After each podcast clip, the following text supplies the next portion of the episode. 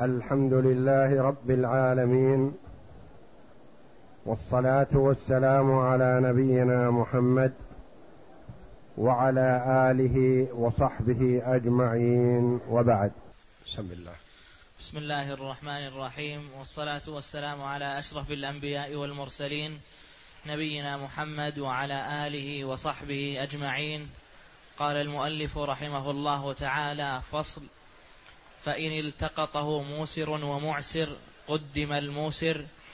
هذه الفصول كما تقدم في حكم تقديم ملتقط على ملتقط للقيط وعرفنا أن اللقيط هو الولد الصغير من ذكر أو أنثى وجد في مكان ما فهذا يسمى اللقيط غير اللقطة فاللقطة الشيء الملتقط يعني من الأمتعة دراهم أو متاع أو طعام أو غير ذلك.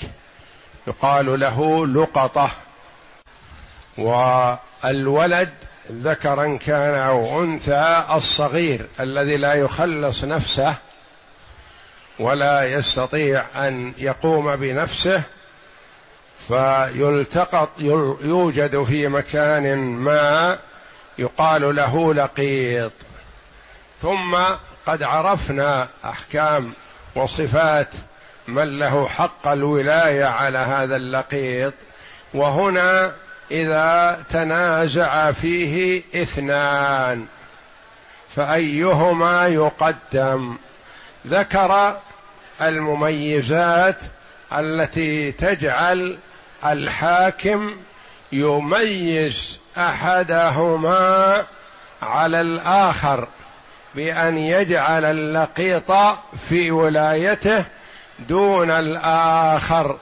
إذا وجد مميز من المميزات فإن لم يوجد فيرجع إلى البينة فإن لم توجد فالقرعة. نعم. فإن التقطه موسر ومعسر. هذا الفصل بداية الفصول في أحكام عدد الملتقطين يعني إذا كان الملتقط أكثر من واحد.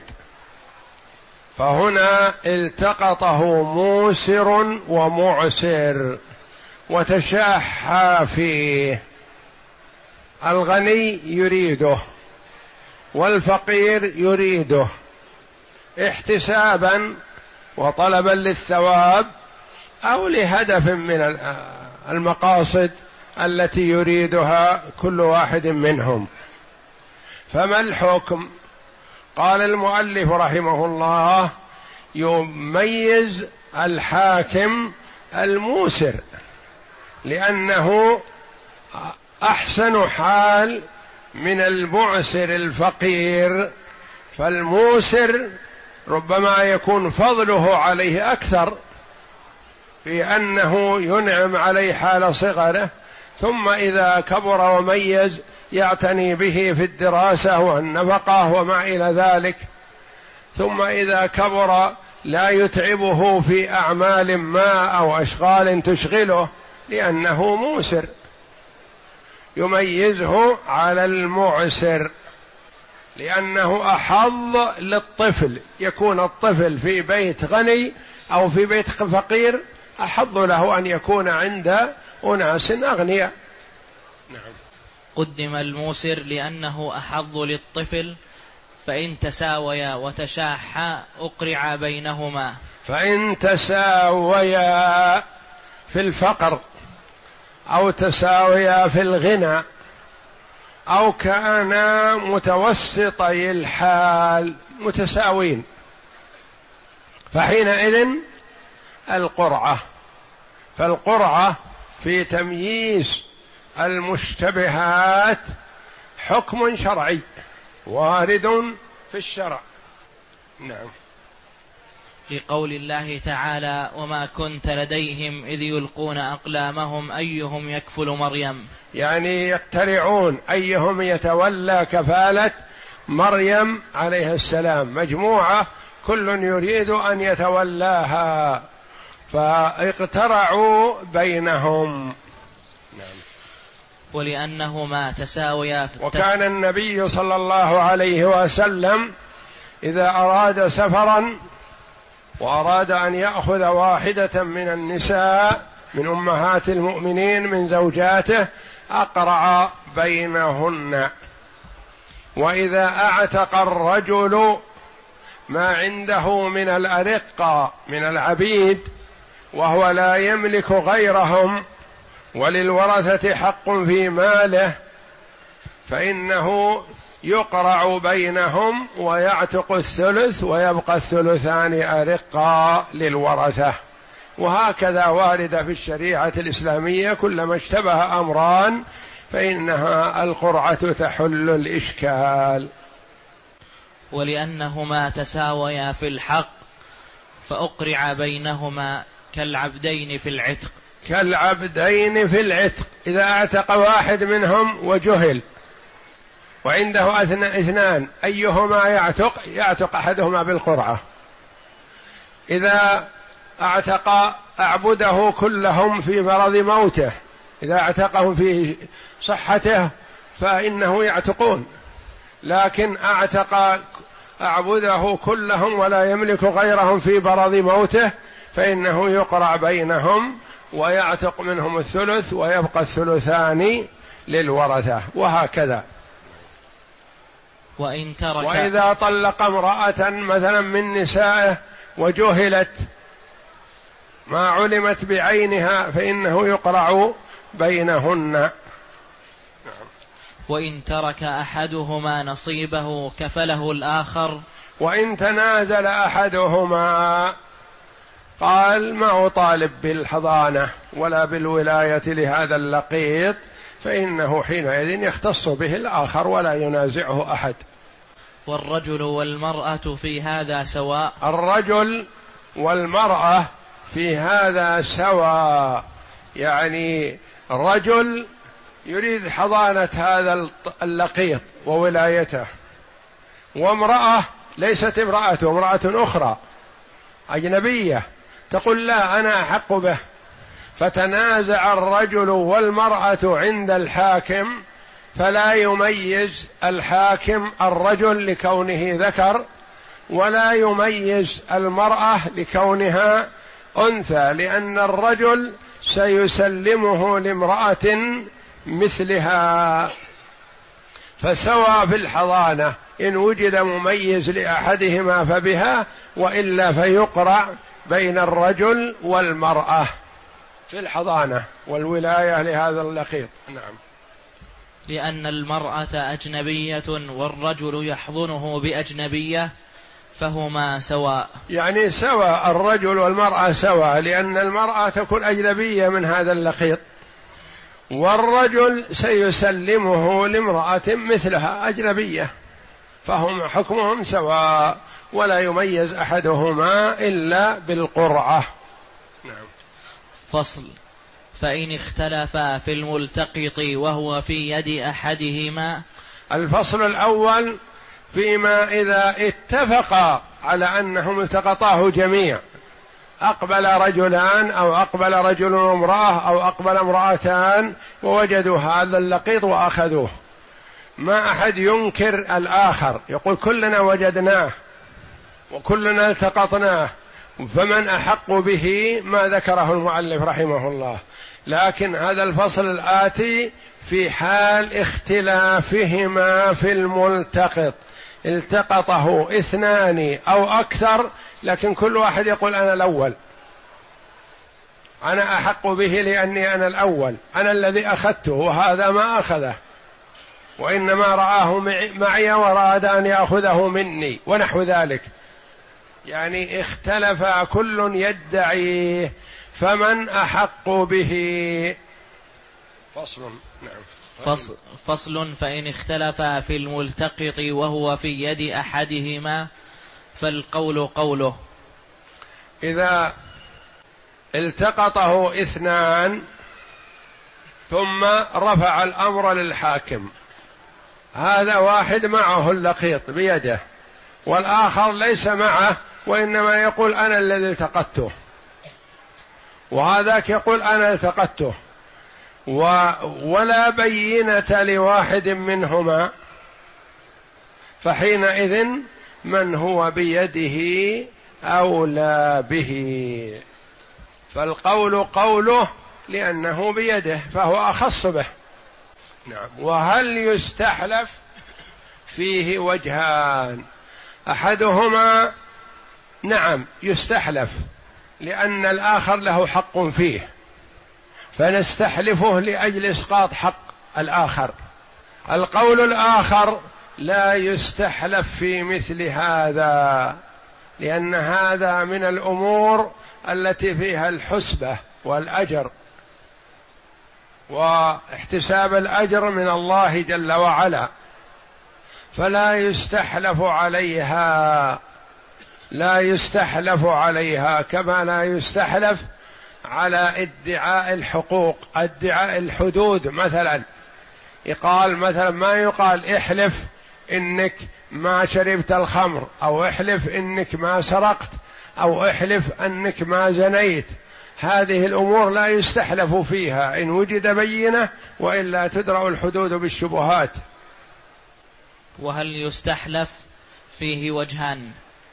وإن كان في يدهما قدم أحدهما بالقرعة وإن كان في يديهما معا كلهم التقطوه جميع فيقدم أحدهما بما يزيل حق الآخر وهي القرعة لأن كل واحد ما له فضل على الآخر ليس بيده ولا بينة ولا علامة فنميز أحدهما على الآخر بالقرعة.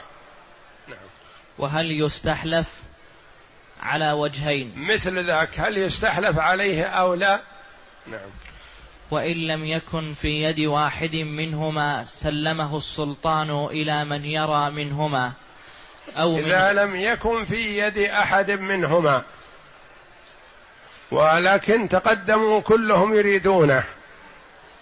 فنقول السلطان الذي هو الحاكم الذي هو المسؤول المجعول له توجيه اللقطاء هذا يعطيه من يراه أصلح له. أو من من أحدهما أو غيرهما. يقول كلكم مثلا ما أعطيكم إياه نظرا لتشاحكم وتخالفكم ما أعطيكم إياه كلكم. لأنه ما في يد ما, ما لأحد منهما حق فيه بوضع يد عليه. أو من غيرهما لأنه لا يد لأحدهما. يعطيه أحدهما إذا شاء ويعطيه غيرهما. نعم. وإن كان لأحدهما بينة قضي بها لأنها أقوى. لأن إذا كان المختلف إذا كان المختلفان مثلا أحدهم له بينة أنه التقطه والآخر لا بينة له فيحكم له بصاحب يحكم لصاحب البينة لأنه يدعيه والبينة تشهد له فيؤخذ بهذا. نعم. فإن كانت لكل واحد منهما بينة قدم أسبقهما تاريخا. إذا كان لكل واحد بينة هذا أحضر أنه التقط هذا الغلام. والآخر التقط أحضر شهود أنه التقط هذا الغلام. فنقول نسأل الشاهدين متى شهادتكم؟ أحدهم قال نشهد أنه التقطه مثلا عصر يوم الجمعة. والآخر قال نشهد أنه التقطه ضحى يوم الجمعة. مررنا به ونحن ذاهبون لصلاة الجمعة فوجدناه معه. والآخر أحضر الشهود بأنه التقطه عصر يوم الجمعة. فنقدم الأسبق تاريخا لأنه يغلب على الظن أن ذاك التقطه ضحى يوم الجمعة وهذا أخذه منه وأراه الشهود العصر. فالأسبق مقدمة سواء كانت بالساعات أو بالأيام. قال مثلا شهادة أحدهم أنه التقطه يوم الجمعة وشهادة الآخر أنه التقطه يوم الثلاثاء بعد الجمعة مثلا. نقول نعطيه للأول للسابق. لأنه ثبت بها السبق إلى الالتقاط. وإن تساويا وهو في يد أحدهما إن بنى عليه بينة بينة الداخل والخارج وإن تساويا وهو في يد أحدهما إن بنى عليه الخلاف في بينة الداخل والخارج. انتبه لهذا. بينة الداخل وبينة الخارج. أولا من هو الداخل؟ الذي معه الشيء. والخارج من هو؟ المدعي بالشيء. فالأصل أن بينة الخارج مقدمة على بينة الداخل. لما؟ بينة الداخل لأن الداخل بينة الداخل الذي بيده الشيء وبينة الخارج الذي ليس بيده شيء. فأيهما الداخل والخارج؟ الداخل الذي بيده والخارج ليس بيده شيء. والأصل عندنا أن البينة على المدعي واليمين على من أنكر. وأيهما المدعي الداخل أو الخارج؟ الخارج هو المدعي لأن الداخل بيده الشيء هو عبارة كمنكر. فبينة الخارج مقدمة على بينة الداخل إذا تساويا. إذا لم يوجد قرائن أخرى مثلوا لهذا رحمهم الله فيما إذا كان مع أحدهما عمامة والآخر يدعيها وكل واحد من الاثنين على رأسه عمامة أو كل واحد من الاثنين ليس عليه على رأسه عمامة. فهنا تقدم بينة الخارج. لأنه يدعي هذا الشيء فهو المطلوب منه البينة فمقدمة. إذا وجد قرائن تضعف بينة الخارج كأن يكون الخارج المدعي على رأس عمامة. والآخر ليس على رأسه عمامة إلا هذه وهذا يدعيها. نقول هذا أولى. القرائن تدل على أنك أنت عمامتك معك وصاحبك ليس معه عمامة فالعمامة عمامته. لكن إذا كانا متساويين كل واحد معه عمامة أو كل واحد ما معه عمامة وادعى العمامة من ليست بيده فبينته مقدمة على بينة من بيده العمامة؟ لأن الذي بيده العمامة يسمى الداخل وذاك يسمى الخارج. وبينة الخارج مقدمة على بينة الداخل لأن الأصل في الداخل أن ليس عليه بينة عليه اليمين. البينة على المدعي واليمين على من أنكر. فيقول رحمه الله وإن تساويا وهو في يد أحدهما إن بنى لأن أحدهما يعتبر هو الداخل والذي ليس بيده يعتبر الخارج. إن بنى على بينة الداخل والخارج وما يلابسها من القرائن. وهذه إن شاء الله تأتي في البينات في آخر كتاب كتب الفقه الدعاوى والبينات. والغالب أن بينة الخارج مقدمة على بينة الداخل لأن الأصل أن البينة تطلب من الخارج وأما الداخل عليه اليمين.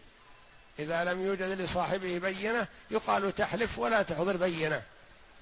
وإن تساويا في اليد أو عدمها سقطتا. إن تساويا الاثنان في البينة أو عدم البينة سقطت البينة. إذا تساوت يعني صار ما فيه ميزة لأحدهما على الآخر تسقط البينة كل بينة الاثنين ونعود إلى القرعة. وأقرع بينهما فقدم بها بها أحدهما. يقدم من تكون له القرعة. والله أعلم. وصلى الله وسلم وبارك على عبده ورسول نبينا محمد وعلى آله وصحبه أجمعين.